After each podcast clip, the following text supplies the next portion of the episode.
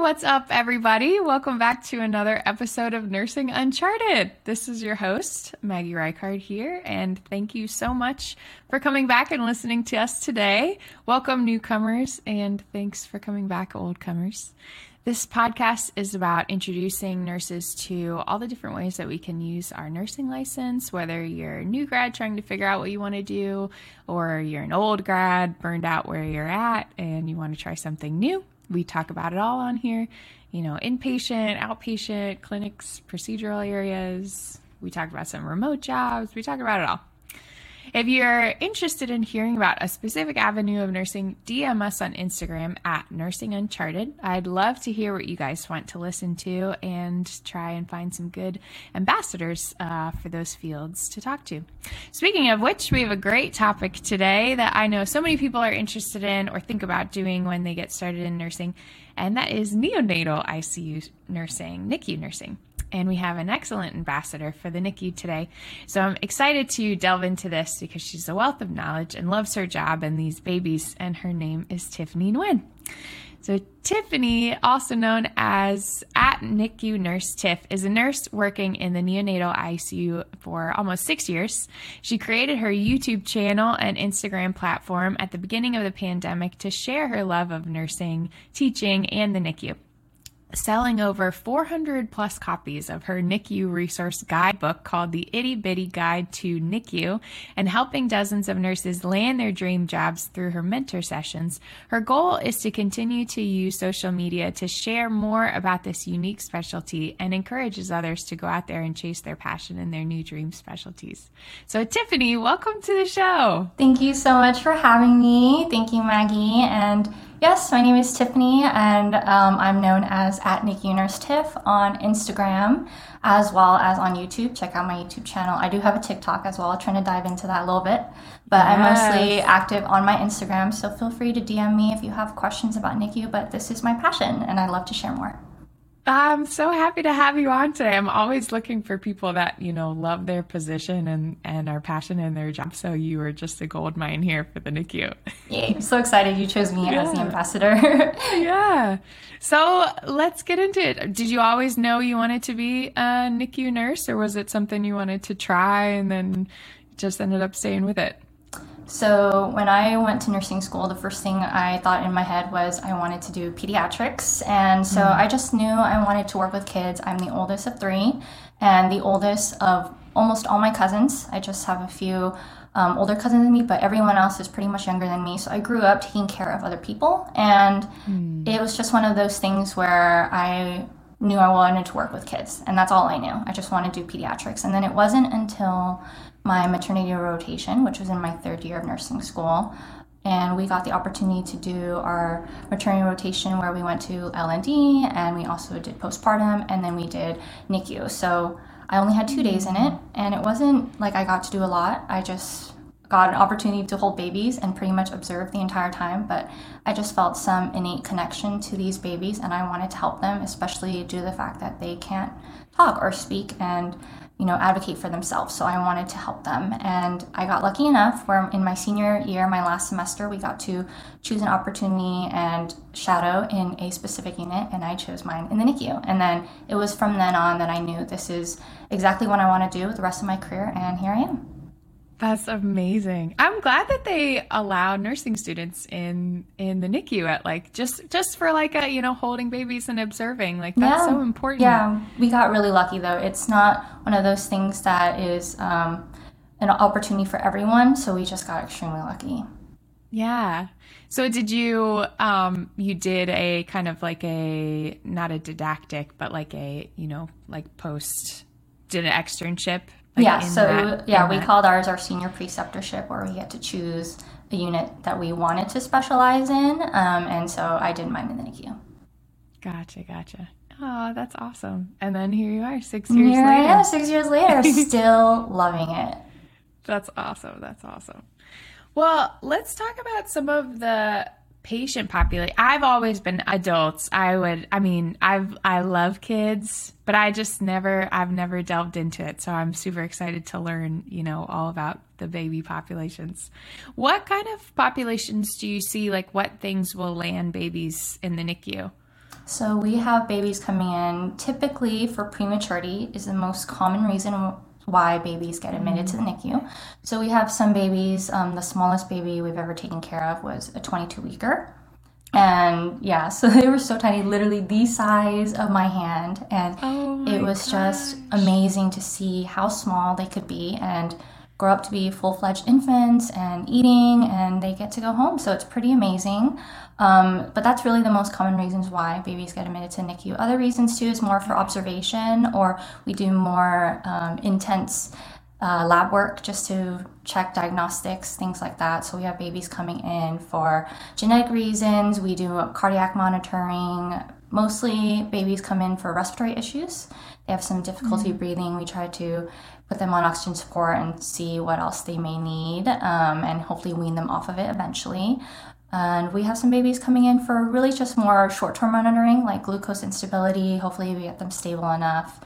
And we also have some patients too that come in for like phototherapy. So we have a whole wide range of patients that come in, but the most common definitely has to be prematurity for sure. What do, once babies leave the are born and leave the hospital, do they come? Would they come back into the NICU or would they be a PICU? Yeah, there'd be a PICU. Yeah, so typically we hold babies up until the maximum baby I've ever taken care of was a year. Um, and that's corrected gestational age also. So you have to consider the fact that a lot of times these babies are born very early. So a year for them is a little bit different. Um, but typically that's usually the most we ever go. And then once they get too big for our unit, then they leave and go to the PICU. Gotcha. Oh my gosh, I can't imagine being in that, like being born and then just your whole There- like, yeah. Mm-hmm. life being in the in the NICU.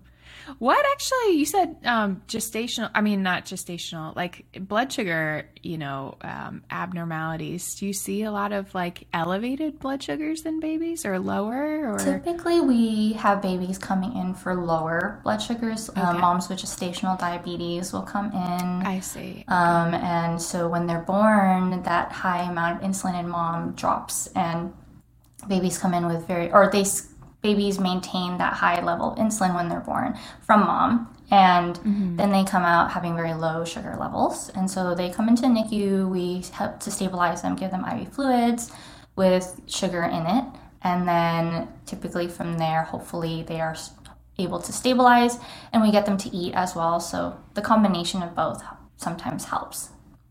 Gotcha, gotcha. Okay. I'm also, I mentioned it on a few podcasts back, but I'm currently pregnant. I'm oh, like 17 weeks. Congratulations. Thank you. So I'm also like, you know, gathering information for for my own knowledge too. Like what are things that I should be like looking for?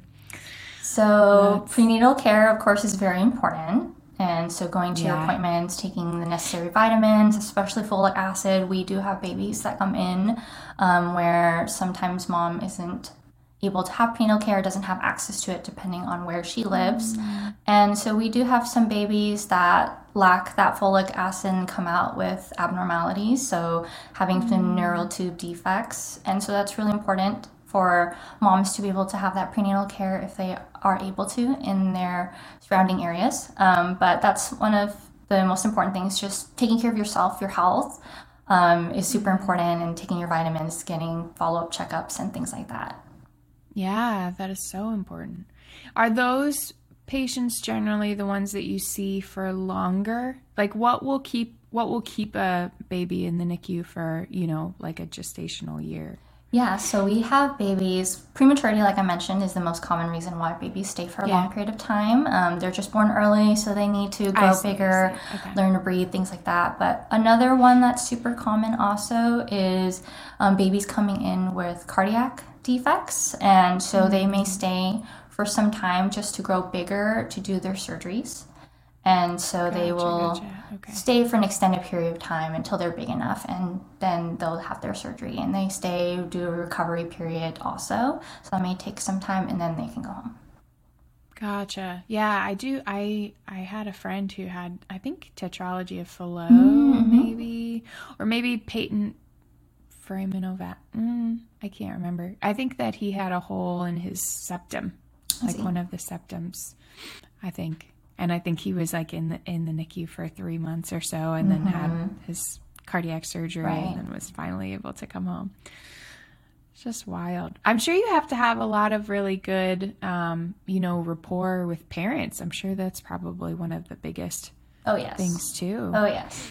So I tell people if they are interested in wanting to join this specialty, just remember it is not taking care of just babies, as awesome as it is. And the biggest part of it, of course, is taking care of the patient. It is also very family centered, like any other unit. But here it's a little different because we do have parents who, you know, they're very anxious, very scared, very nervous, which is all extremely reasonable to feel that Yeah. way. You know, having to see your baby in the NICU in this intense environment is very, very stressful. So, I mean, I do not have children of my own, but I cannot imagine having to witness that. And so it's just one of those things where you have to have a lot of compassion for these families. And to me, no family is ever considered a difficult family. It's all about sitting down, understanding where they're coming from, listening to their stories.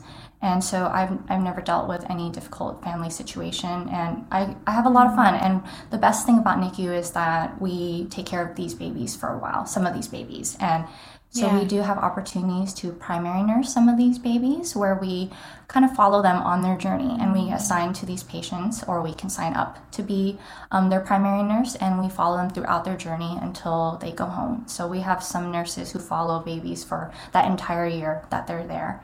Um, and right now I do currently primary a patient and it's what really actually connected me to this patient was the families. Um, the parents were absolutely Yeah. the sweetest and their first baby, so they were very, very anxious. And I felt that, you know, because I know this world so much and this is completely brand new to them, that having someone to be there to support and guide them and share with them what is normal and typical things we see all the time that we are not afraid of can help ease them a lot. So that's why it's just one of those things that we are fortunate enough to have primary nursing, and that's why I love doing it. Yeah. That's a really um, interesting difference between NICU and and PICU too, and the adult world is that a lot of family members, you know, they're chronic issues. Like you, you know, they've come in and they've been the advocate for this person before, or you know, but like in the NICU, it's all fresh. It's all, you know, they've never been in this Right. situation before, like with their babies. And so, I mean, I feel like the education piece is probably so important for you guys too. Oh, yes. You know, I mean, there's just so much to learn there. Um, yeah, that's wild. Yeah, education definitely takes up a biggest portion of what we do as well. So it's it's not just doing the patient care and going home type of situation. It's really connecting with families, doing the education, the teaching, reinforcing the education and teaching because Yeah. you know it, we're all learning and they're learning, and so it's nice to be a part of that Yeah. journey and really taking one step at a time is a huge milestone for these babies. So having the parents be involved as much as possible is kind of the whole Yeah. purpose and our roles is getting them involved. Yeah. Right. I mean, I know it's also, like you said, like reiterating information. I mean, when you're going through something traumatic, like things just just completely like pass by Right, you. You know, right. when you're like getting information in, it's like only a selective amount. So it's like, you know, you could be thinking like, oh, I just told them this like yesterday, Right. but But it just goes know, in one ear out the other sometimes, you know, especially with all the Yeah. information we give, all this terminology, new things. I mean, I probably would be overwhelmed and stressed as well, so I understand. Yeah. Absolutely. I mean, you know, just just and it's funny like as as nurses, you think that we would be like exempt from that kind of like, you know, stress, mm-hmm. but like even in my own like just in my own like OB appointments too, I'm like I like I can't remember what they said or like they, you know, they like it's you get a wealth of an influx of information, right. you know, at you at once. And so, like, yeah, that happened to me recently where I was like, oh, I didn't, I like forgot that they said that, or, or, you know, it's, it's just definitely a process of the nurse's role is so important there, just like reiterating information and like continuous education. Oh, yeah, for sure. We'll be right back to our interview. Grab a cup of coffee, but don't go anywhere because we want to talk to you about our podcast partner, American Mobile. No matter your specialty, American Mobile has endless travel nursing opportunities. With the largest clinical team of all staffing agencies, American Mobile is ready to support you in achieving your career goals. To learn more about the benefits of American Mobile, like higher earning potential, premium health coverage, and 401k matching, make sure to visit AmericanMobile.com to speak with a recruiter. Again, visit AmericanMobile.com to discover your next travel nursing adventure. Now, back to the show. Well, walk me through a typical day on the unit. So you have your primary baby. Do you have um, how many babies will you have at one time?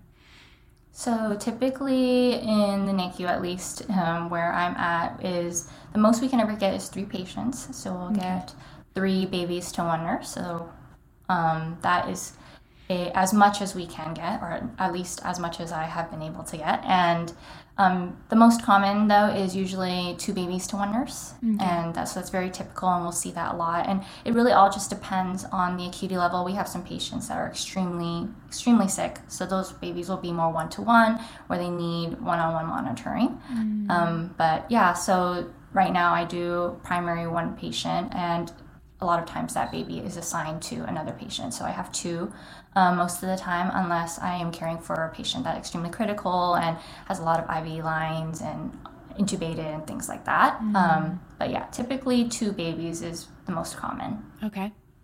Okay.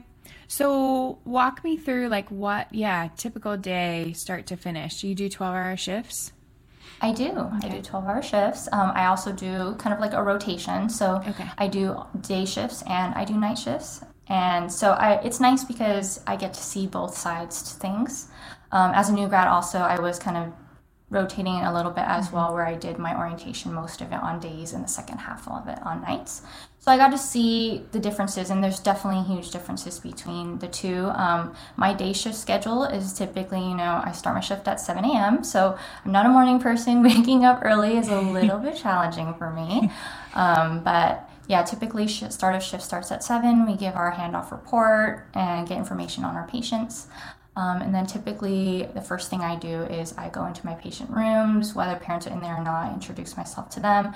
And in the NICU, we wipe down every single surface that we touch, high touch mm. areas. Okay. Preventing infection is super important in the NICU because yeah. these babies are basically, we consider them immunocompromised in a way. They can get sure. sick very easily. So we wipe down all our surfaces. And in that meantime, while I'm doing that, I kind of observe my surroundings and see what I need. Um, one thing I've learned and one thing I share with all my new grads is kind of prepping yourself for success at the beginning of your shift by gathering all your supplies. I yeah. think that is one thing that I've learned and a habit that I keep with me at every time I do my shift is setting myself up for success, grabbing all the necessary supplies. So I will go around and observe my surroundings, see what I need, like diapers and baby wipes, getting oral syringes for feeds, anything like that, and yeah. just prepping it in my mind. And that way, when I go to the supply room, I grab all my stuff. So once I'm in the room and I'm doing my assessment, I am ready to go. I have everything I need. And that's just one thing that I feel like that helps with time management a lot. As a new sure. grad, there's times where you forget stuff and you're running back and forth, back and forth, and that wastes a lot of time. And with NICU, especially if you have three patients, time management is key. So yeah.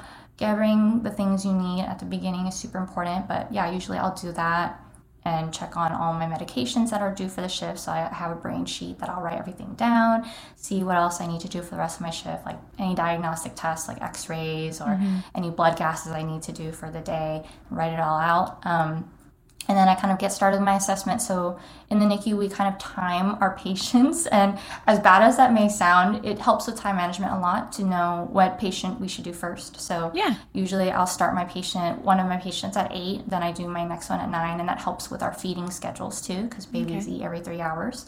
So we just do like a consistent schedule with them. So my 8 o'clock baby would be 8, 11, 2, and 5. My 9 o'clock baby would be 9, 12, 3, and 6. So you see that schedule is already yeah. played out in my head and I already know what the plan of care is for the day for each patient. This is what I'm going to be going in, doing my assessments, my feeds, and my cares, and all that. And so it also helps us when we discuss with team members also the times we're going in for the patients. That way they can come in. We love to group our care, Yeah. coordinate our care with other team members. And so they will come in during a time we are assessing them and they'll do their assessments. And we discuss the plan of care for the patient. Um, and then they do their roundings. So they come around and we discuss any changes, anything that we want to change um, for the plan of care for today, things like that. And then it, it can be a routine thing too, because as you can see, my schedule is routine every three hours. I go in for the patient, do pretty much the same thing assessment, cares speeds, and stuff like that. But things can happen, you know. It's mm-hmm. one of those things where you plan for a certain schedule Yeah. to be a certain way, and something comes up, and I have an x ray coming in out of nowhere, and they want to make order changes out of nowhere. And so I have to accommodate for all those things. But that's kind of day shift. We do a lot of off unit procedures during day shift as well. So planning for surgeries in the morning, taking kids to go to MRI, mm-hmm. CT scans, things like that. So day shift can be a little bit more hectic in a way that Yeah. there's just a lot of people, um, a lot of off unit procedures, things going on. Um, but day uh, day shift is a little bit different than nights because nights can be a little bit more mellow. Where I and what I mean by that is just less people on the unit in general. Like Yeah. everyone is usually gone by then, Yeah. and so it's a little bit more quiet. Um, the routine is still there though. We still have our every three hour cares, but it can be a little bit different at the beginning of shift. I feel like night shift at the beginning is always a little bit busier for me because um, typically on nights we do baths, weights, and um, changing of linen and things like that. So it can get a little busy, especially if you have three patients and if they're all due for baths that night, then you are running around like crazy at the beginning. But then the rest of the night can start to mellow out a little bit. And of course, at, like every shift, things can happen, things can change, things like that. But most of the time, it can be a pretty repetitive thing. So Yeah. ICU is great in that way, and I feel like NICU especially is great in a sense that we do have critical moments where things can get a little hectic, crazy, busy, but we do have stable moments as well, a little bit more chill days. And so I kind of thrive in those kind of environments where it's not crazy busy 24 7 because I don't think I do well in that. So if you are one Yeah. of those people that consider ICU but are very hesitant, nervous about just that critical care constantly, um, at least in NICU, it is not one of those cases where it is all the time. But um, if Yeah. You want to do ICU and you're hesitant about that, I think NICU is probably a great place to start out. And of course, it is an ICU in a way as well, so you do have to prepare for those crazy days um, and caring for extremely sick patients. But there are Yeah. days where we do have some pretty cool moments and we get to hold babies and walk around the unit. And so it's always a great time. That's a nice balance, I think. Yeah. That for sure. Having like a little bit, you know, more stable where you can, you know, having like these sweet moments and then also very critical patients. It's Yeah. it's kind of the same in adult ICUs too. I mean, you have you have um stably unstable patients. you know? Yeah, I like Or- we use that term as well. Oh, you do, Stable, yeah. unstable. Mhm. Stably unstable. Yeah. Like you know, you have you have patients that maybe are just like waiting for a bed on the on the Mm-hmm. You know acute care floor, or or you have your sleeper, and like you can kind of gauge where you want that, you know, where you want your your uh, day to go, just based on you know what you're ready to to have for that day. Yeah. So if you're a new nurse, you know, like sometimes and like charge nurses and stuff will will kind of keep that in mind if you're a new nurse, they start you off with like more, you know, stable stable patients. Yeah, they typically try to, um, as you're starting out, give you get your feet a little wet and not kind of throw you into it. So we do try to give more stable patients to our new grads. Yeah. What is feed what do feeds look like? What do you um feed them? Is it mom's breast milk? Yeah, Mm-hmm. we Okay. well, it can be mom's breast milk or donor breast milk if mom is Okay. not pumping or is unable to, and either that or formula. So. Um, feedings can be by mouth, so we do have babies that eat well and are, can suck a bottle in five minutes, and we have some babies, the preemie babies especially, that are still working on it. So those are babies we have to give a little bit more attention to, take a little bit more time, where we have to learn to pace them, teach them how to eat. So every few sucks we can tilt a bottle, and that helps with their coordination, learning when to stop and breathe. And so those babies may take a little bit more time. They need a little bit more attention when it comes to feedings. And we do have some babies that um, aren't feeding at all. So babies um, either waiting for surgery, things like that. So those babies may not be eating, but we do have some babies that feed through tubes. So we have OG tubes, NG tubes, or G Yeah. tubes, and we can feed through that as well. I always thought so. I've seen G tubes for babies, and they're like these little buttons. Mhm, Little buttons, yeah, exactly. I'm like, why don't we have those in adult? Why do we? Why are we? Yeah, they're like freaking long, like six to eight inch tubes, and I'm like, this is. And people go home with them and things for for other re, for you know one reason or another. I'm like, I just can't imagine like trying to unload the dishwasher in this tube just being out. You know, like Being why don't we have those little buttons? That Yeah. would be like somebody needs to come up with that for adults because they're the cutest surprised. things. I, I've never seen it in adults, so I don't know. But it is like a little button, and we do have an extension tube where um, you'd prime your feed through that and you put it on, and then when the feed is over, you can just take it off. So it is very convenient in that way, a little button. And honestly, it is nice because babies will grab at literally everything. So if there is a long tube, oh, they're gonna snatch it with their hands, and who knows, try to pull it out. So can be a little dangerous. The buttons are nice. yeah, they are. I mean, adults do that too. Like if they're, you know, some some of them like they don't know what they're doing and Right. they're disoriented and they just they don't know where their hands are going to go. And Mm-hmm.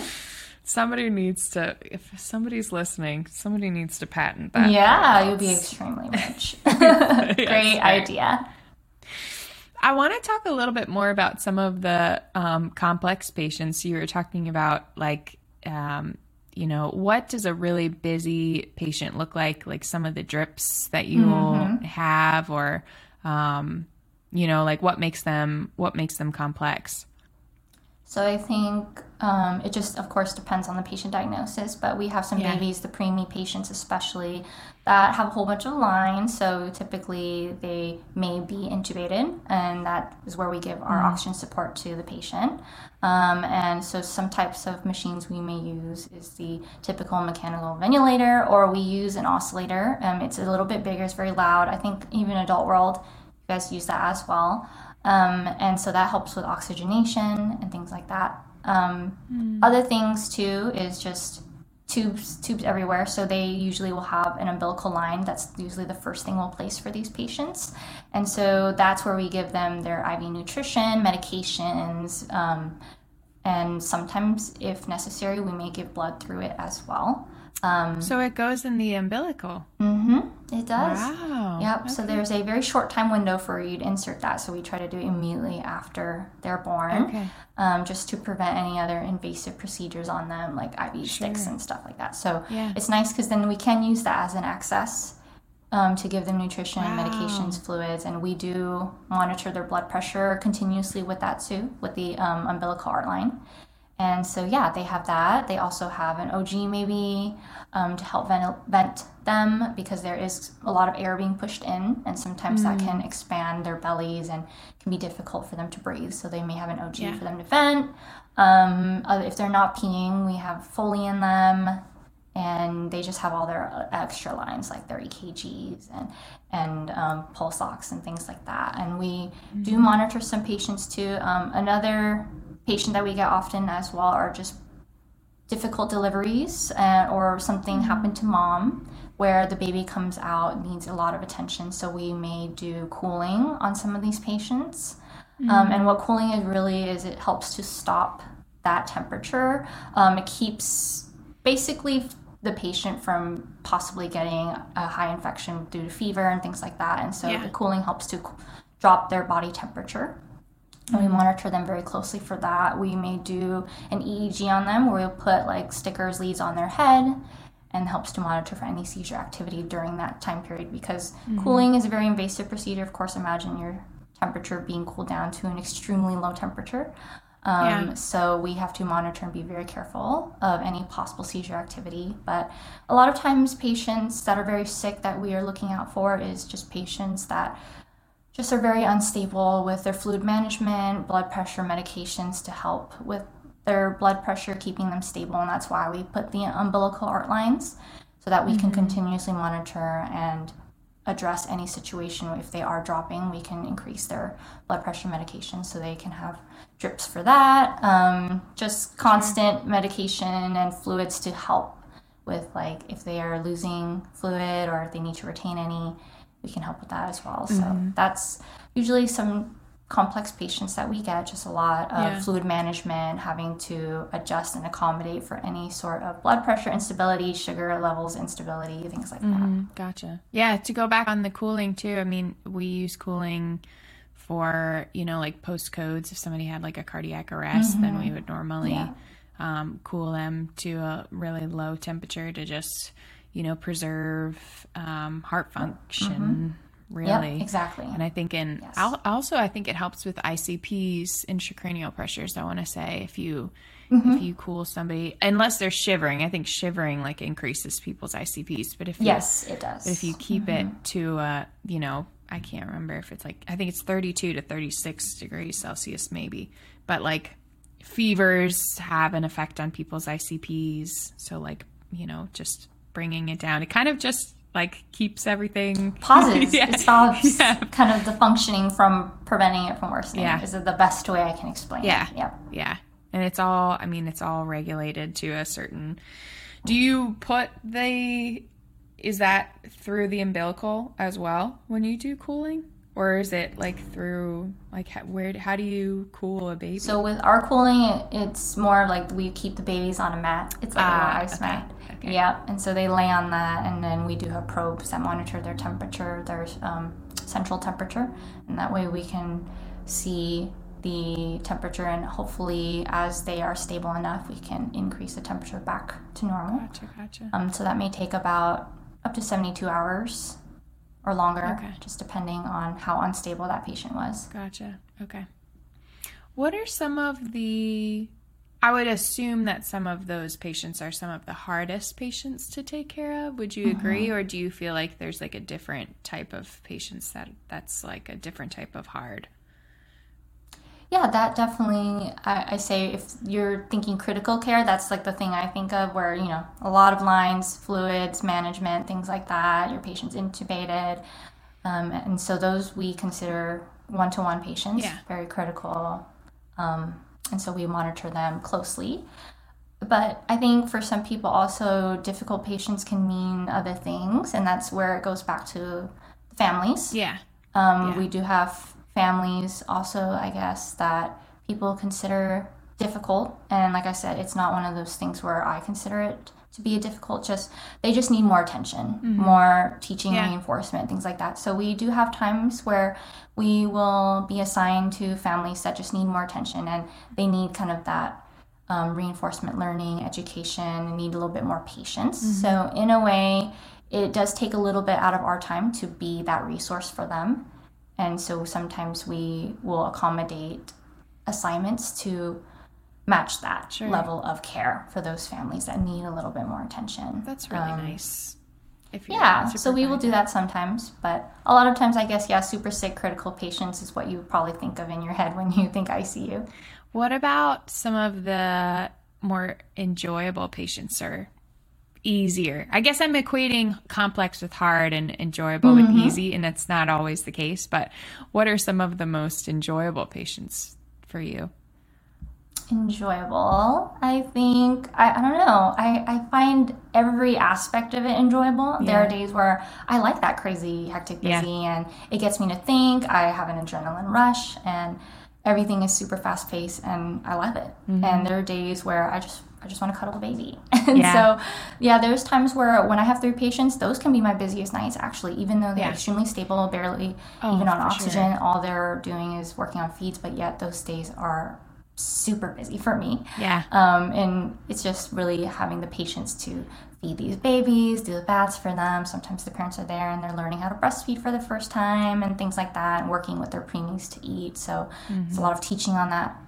And so it does take some time to, so those can be my busier days, but those I think are some of my favorite days, just connecting with families and teaching them to do very basic infant care. But to them, it's a whole new world. And for some people who, you know, don't have babies or their first babies, that this is a different type of learning, especially when it comes to teaching a baby how to eat for the first time. You know, having a fresh brand new infant that can do all these things it's less work in a way i guess because Mm-hmm. um, you don't have to teach the baby how to do it they kind of have that innate connection in their heads already to know how to but Mm-hmm. for preemie it is teaching them they actually have to learn all these processes Yeah. that can take some time because now you're having to show these parents how to do these things and it is also teaching the baby as well so Wow. it can it can take some time to get used to that but those can be some of my favorite days because i love teaching i love education.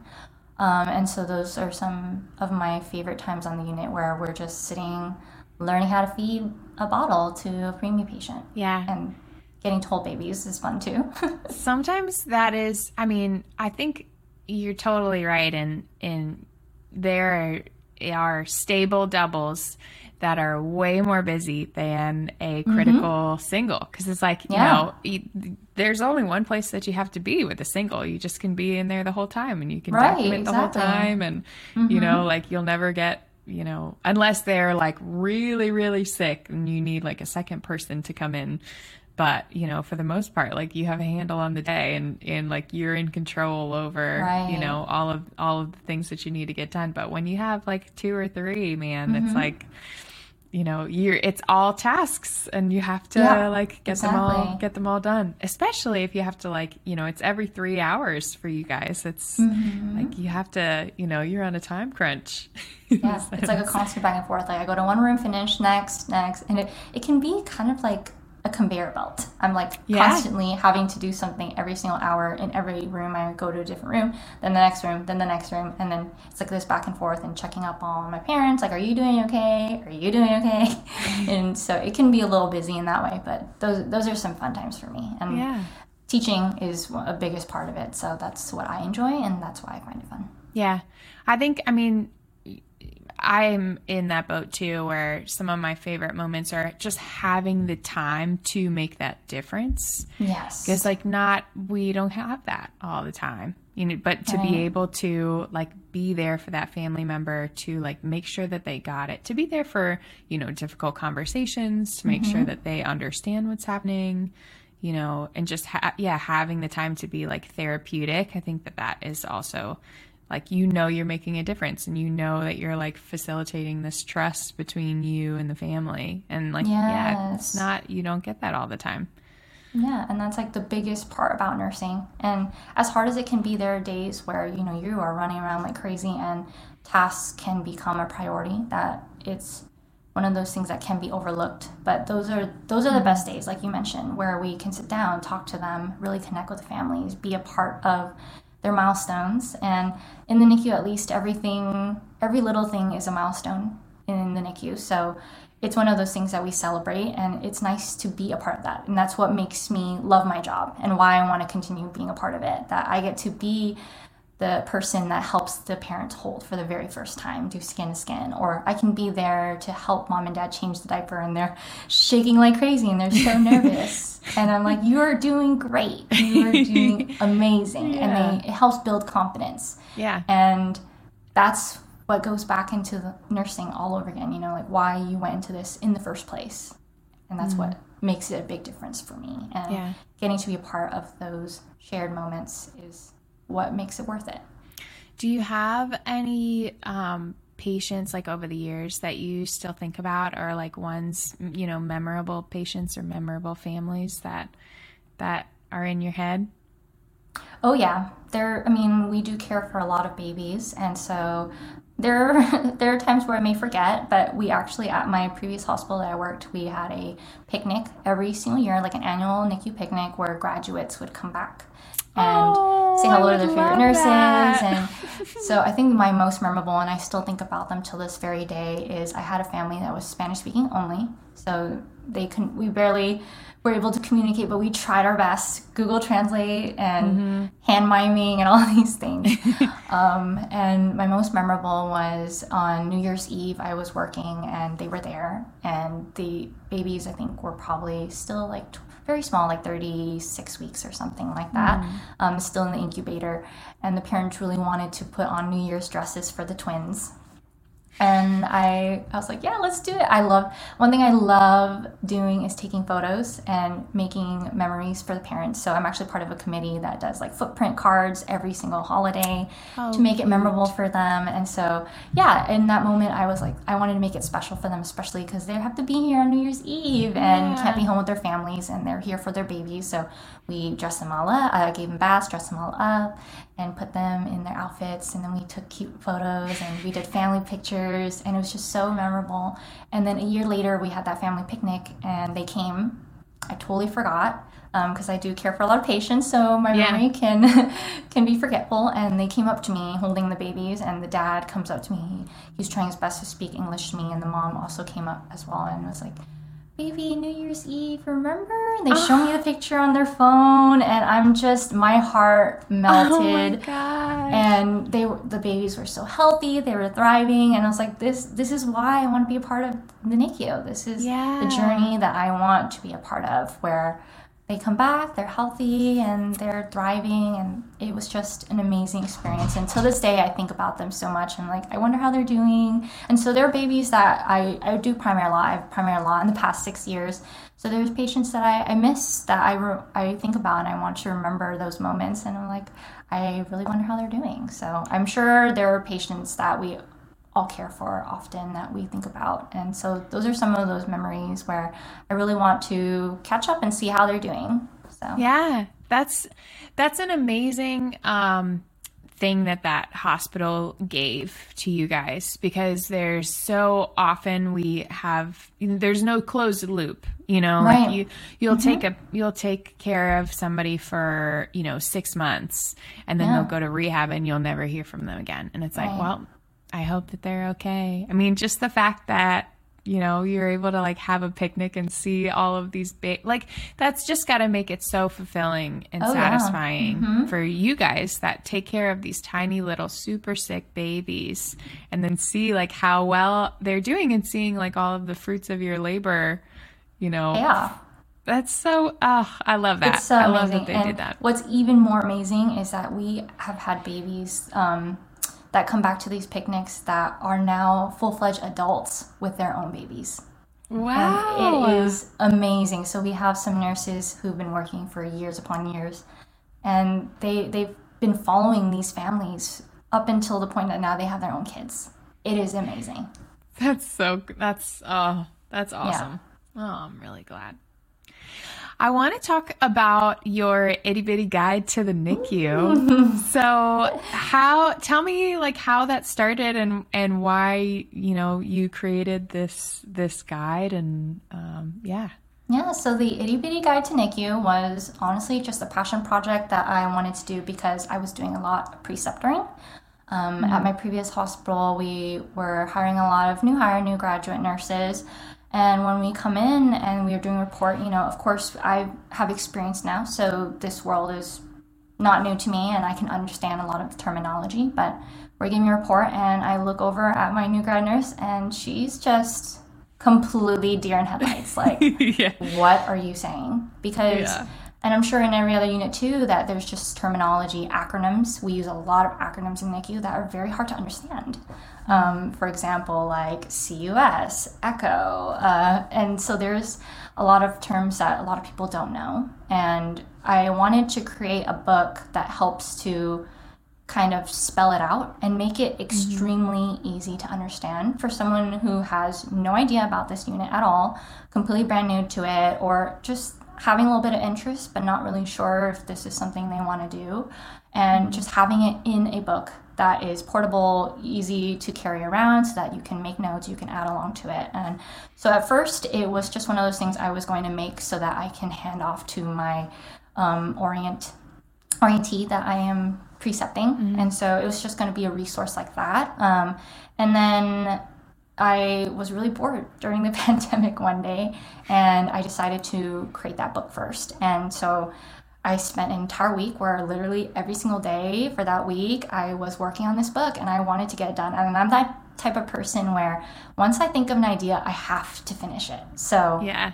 In that week, I got it finished, and then from then on, I was like, maybe I should do something about this and maybe spread it to other people. So that's where I created um, my platforms. I started off with YouTube first and Instagram. And YouTube was a learning process for me because I am extremely introverted. I didn't know how to put myself out there on social media, and um, but I knew I wanted to teach and I wanted to create mm-hmm. content mm-hmm. and help other people who want to learn more about this unit and this specialty because there is not a lot of resources about it, and I wanted to mm-hmm. teach more about nursing in general um, whether it's helping yourself through nursing school or just that really awkward phase of finding that new grad job, learning mm-hmm. um, that beginning portion of starting orientation. You know, I just wanted to be that person that is helping you through every single step and process of that journey in your nursing career. So that's where I created the YouTube channel and then the Instagram, and then I kind of started off from there. And I remember posting my very first post about the book.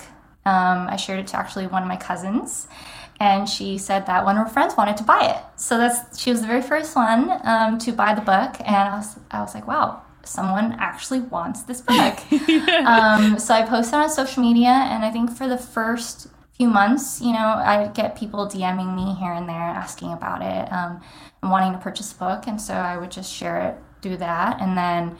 I would get more and more people asking me about it to the point that now I started posting it for people if they are interested and I now sold over 400 copies of it in the past year. So it's so incredible. Is amazing, and I actually do have the book here with me, so I yes, share please. with you guys the book. So this is the itty bitty guide to NICU. It is my baby, my precious. Um, but yeah, it's just this little small resource guide extremely easy to understand. I do have a little bit of drawings in here to make it um, just visually appealing as well. But yeah, I wanted it portable, so like literally the size of my hand, I can carry along because I just wished I had something like that when I started out, or at least someone yeah. to guide me about this world because I literally did not even know this unit even existed, to be honest. Um, I didn't know there was a unit specific to babies at all. So when I did my maternity rotation, that was my first taste of it. I was like, wow, yeah, there is a unit only dedicated to babies. I can't believe it because I knew in my head I wanted pediatrics. I wanted to work with kids, but I never knew that yeah. it can go even smaller than that and go way more in depth with babies. And so I wanted to be a part of that.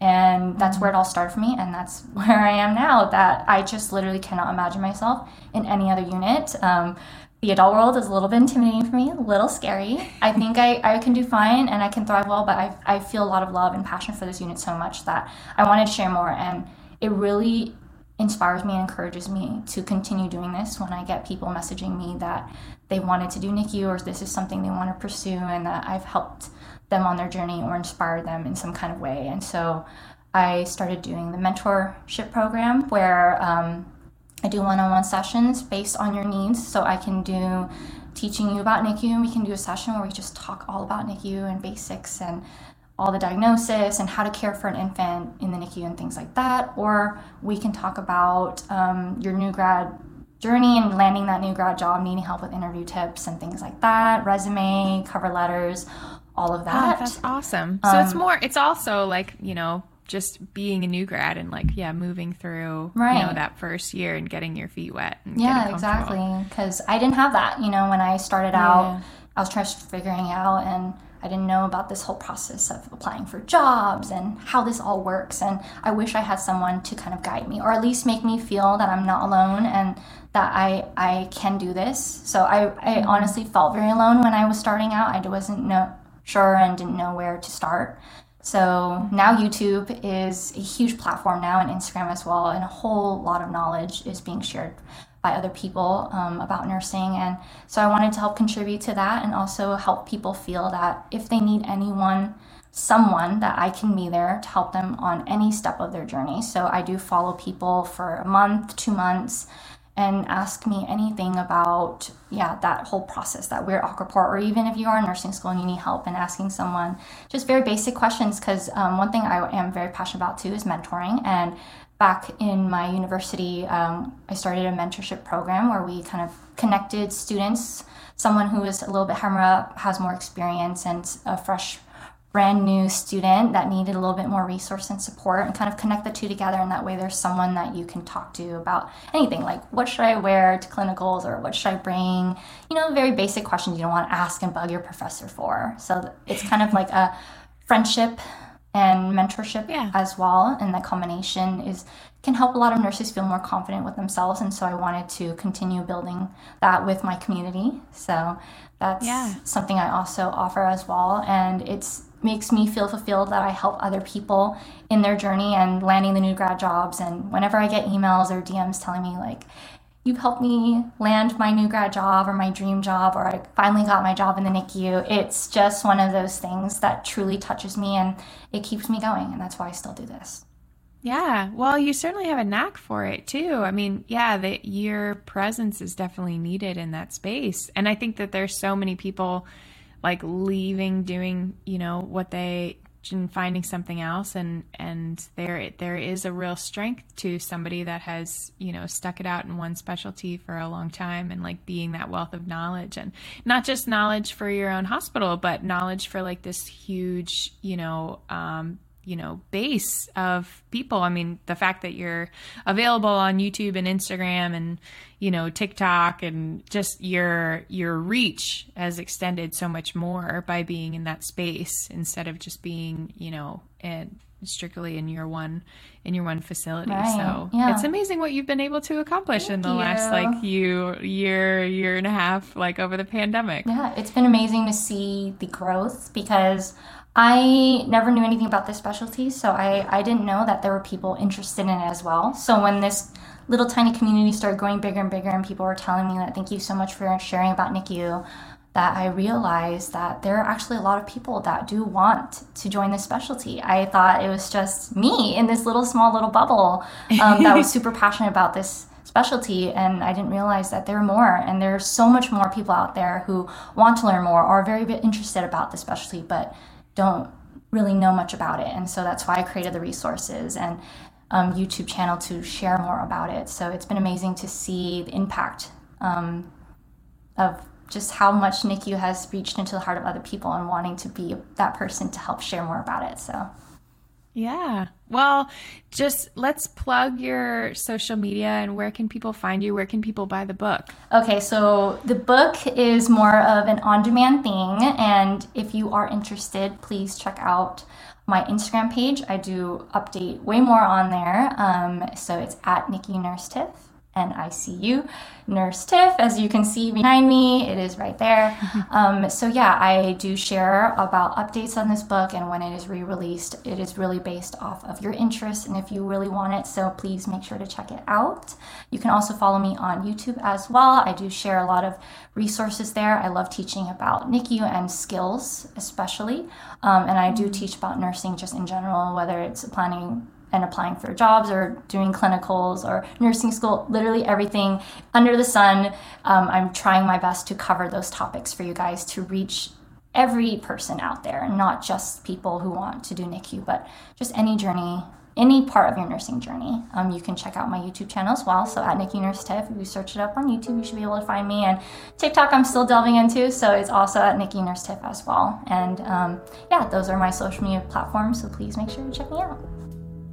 Well, thank you. Thank you so much for coming on and talking about all things NICU today. It was great to talk to you. And um, yeah, thank well, so we much. will talk to you soon. All right, take care. Bye. That brings us to the end of the show. Thanks for tuning in to Nursing Uncharted. To learn more about today's episode, make sure to explore the show notes at americanmobile.com slash nursinguncharted. And don't forget to subscribe so you never miss a guest. If you're a nurse interested in traveling, visit AmericanMobile.com to explore the largest database of travel nursing jobs in the industry and the amazing benefits that American Mobile has to offer. Also, a special thanks to producer Jonathan Carey, assistant producers Katie Schraubman and Sam McKay, and Aiden Dykes for the music and editing. Until next time, take care of yourself.